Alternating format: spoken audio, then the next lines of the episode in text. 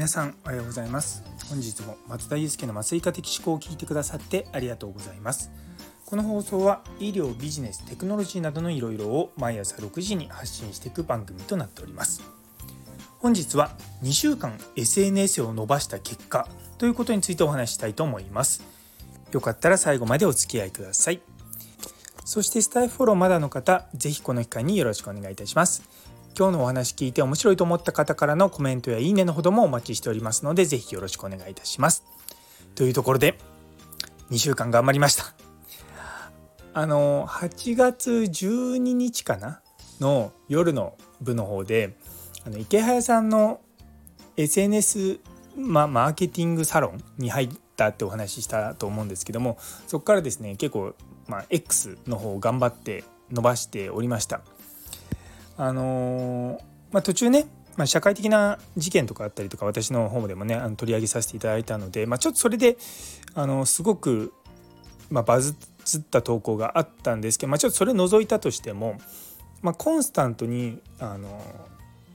1万インプレッションいくような放あの投稿がちらほら出るようになってきてます。まあ、とはいえですねあの全部が全部うまくいくわけじゃないんですよ。これは大のいくだろうと思って渾身のと思ってやっても全然伸びなかったりとか、まあ、そんなのもありますしあの適当にちょろちょろって書いたのがなんか知らないけどバズった。あの私の数日前のツイッターでなんだっけなパイプカットの話したんですよ。あのもっと日本で広まればいいなっていうのをやったらそれが 50万インプレッションぐらいいってですねあの全然僕それそんなにバズるてほしバズるだろうなと思わずに普通に書いたらこんなになってしまってどうしたんだろうとか思っていました、まあ、うちの家内曰く、まあ、パイプカットとかあんまりこう日本でねあの一般的じゃない話したからなんじゃないって話をされたんですけれども。そうそうなんですよ。なかなかこう意図してこの投稿をバズらせようと思ってやるのは難しいなっていうのが、まあ、正直な体感です。ただとはいえですねあのある程度こう形を作ってこう投稿してるんですね。で今のこう僕のスタイルとしては、まあ、長文を投稿する大体ですね1,000文字から1,500文字ぐらいの投稿を1日1本か2本ぐらい書いてるんですよね。大体医学のこととかあの書いてあるたまにこう英語のやつとかやるんですけども、まあ、英語が伸びなかった時の悲しさといったらもう本当にね、いやもうしょうがないなと思いながらですね結構あの私のフォロワーの中に一部その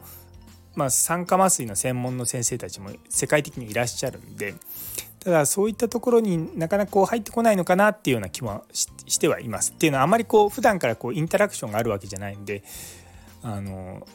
そうなんですよこうバズるって言い方変ですけど、まあ、インプレッションがこう出るような投稿っていうのはある程度こう自分の周りの人たちからこうバイラルっていうかこう徐々に徐々にこう広がっていくものなので。その自分の周りの人たちがまず「いいね」を押してくれないと「まあ、いいね」とかリプライとか、あのー、していかないとなかなかこう広まらないっていうのがあるんだなっていうのは感じました。まあ、とはいえ、まあ、ある程度その、まあ、1,000文字ぐらいに投稿していく中で、まあ、コツはいくつかあってですねあの長いものはまずちゃんとタイトルつけた方がいいのとあと今 X プレミアムあの旧ツイッターブルーですけどもそれだとその文字数が140文字以降のものがだいたい切られちゃうんですね。でそれをうまくこうなんて切れ目っていうのを合わせるとあのさらに表示するっていうところがこういいたいい場所にこう映るんですよ。なんでそれをうまく使ったりとかしてやってます。そうあのそっちのツールはですねあのマッドエンジニアの宗像さんという方が作ったツールがあるんであのこの放送のところにリンク貼っておきますのでよろしかったら使ってみてください。あの140文字のところでうまく綺麗でやっぱりそこからさらにこう読みたいなと思わせるようなところってのはすごく大事なんですね。で最初のやっぱりそこのところので結局さらに見るさらに表示を押してもらえるかどうかっていうのがこう結構拡散するかどうかの一つのポイントになってて内容が良くてもただ単にタイトルだけで「いいね」を押す人もたくさんいるんですよ。で実際そこから中に行ってみてやってあの読んでもらうとか、まあ、一番最後の方まで軽く目を通してもらうとか、まあ、そういった流れがあるとすごくいいんですよね。でさらにそこから自分のプロフィール画面に飛んでいただくと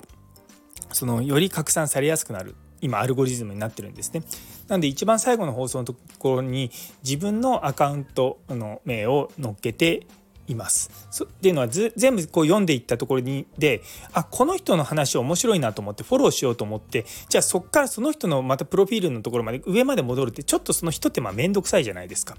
なので一番最後のところにもっと勉強、まあ、もっと知りたい方とかあの、まあ、そういったで矢印で自分のこうアカウント名が書いてあるともうそこをクリックした段階ですぐ自分のプロフィール画面飛んでくるんですね。でその画面に飛んだところで僕の場合はそのハイライトに長文投稿を載っけてますっていうことも書いてあるんでもしかしたらそこからハイライトの他の長文投稿を見てくれたりとか、まあ、そういう動線を今作っているんですね。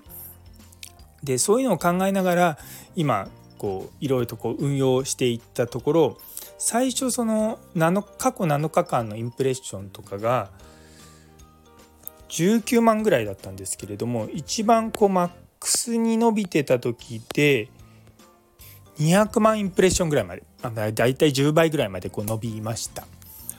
まあこれはちょっとさっきのねあのバズった投稿があったのもあの影響はかなり強いと思うのであのコンスタントにやっぱり1日1万ツイあの1万インプレッションいくとまあそうすると月で30万インプレッションで3ヶ月で90万インプレッションまあその中に少しこう伸びて1万じゃなくて2万3万、まあ、場合によって5万とか、まあ、そういったものがあると、まあ、ちょっと伸びるかなと思って、まあ、そういったのを今ちょっと繰り返しながらやってます。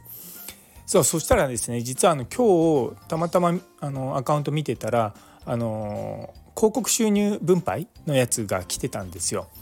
なんでとりあえずそれはまあ一応セッティングをしてやってます。まあ、まあ、ねそんなビビたる量ですよあれは本当に。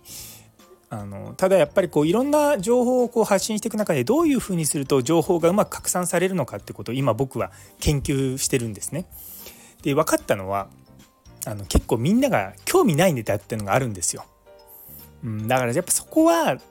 言わない方がまあ言わない方がってそこは言ってもあんまりこう広がんないんだなっていうのは思ってます。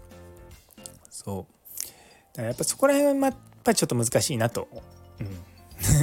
ま自分の専門がねそこのところに入ってきちゃうのでまあ何とも言えないんですけどまあそこも含めてそのいわゆる顧客教育みたいなところを今からやっていこうかなというふうに思ってます。そうそうなんですよ本当に今マーケティングを自分自身で勉強してたりとか、まあ、それをまどう生かすのかっていうことをもう本当にやってこの1週間夏休みだったんですけどもそれが結構楽しくてですねずっとやってました。まあやってみると面白いですよ。うん、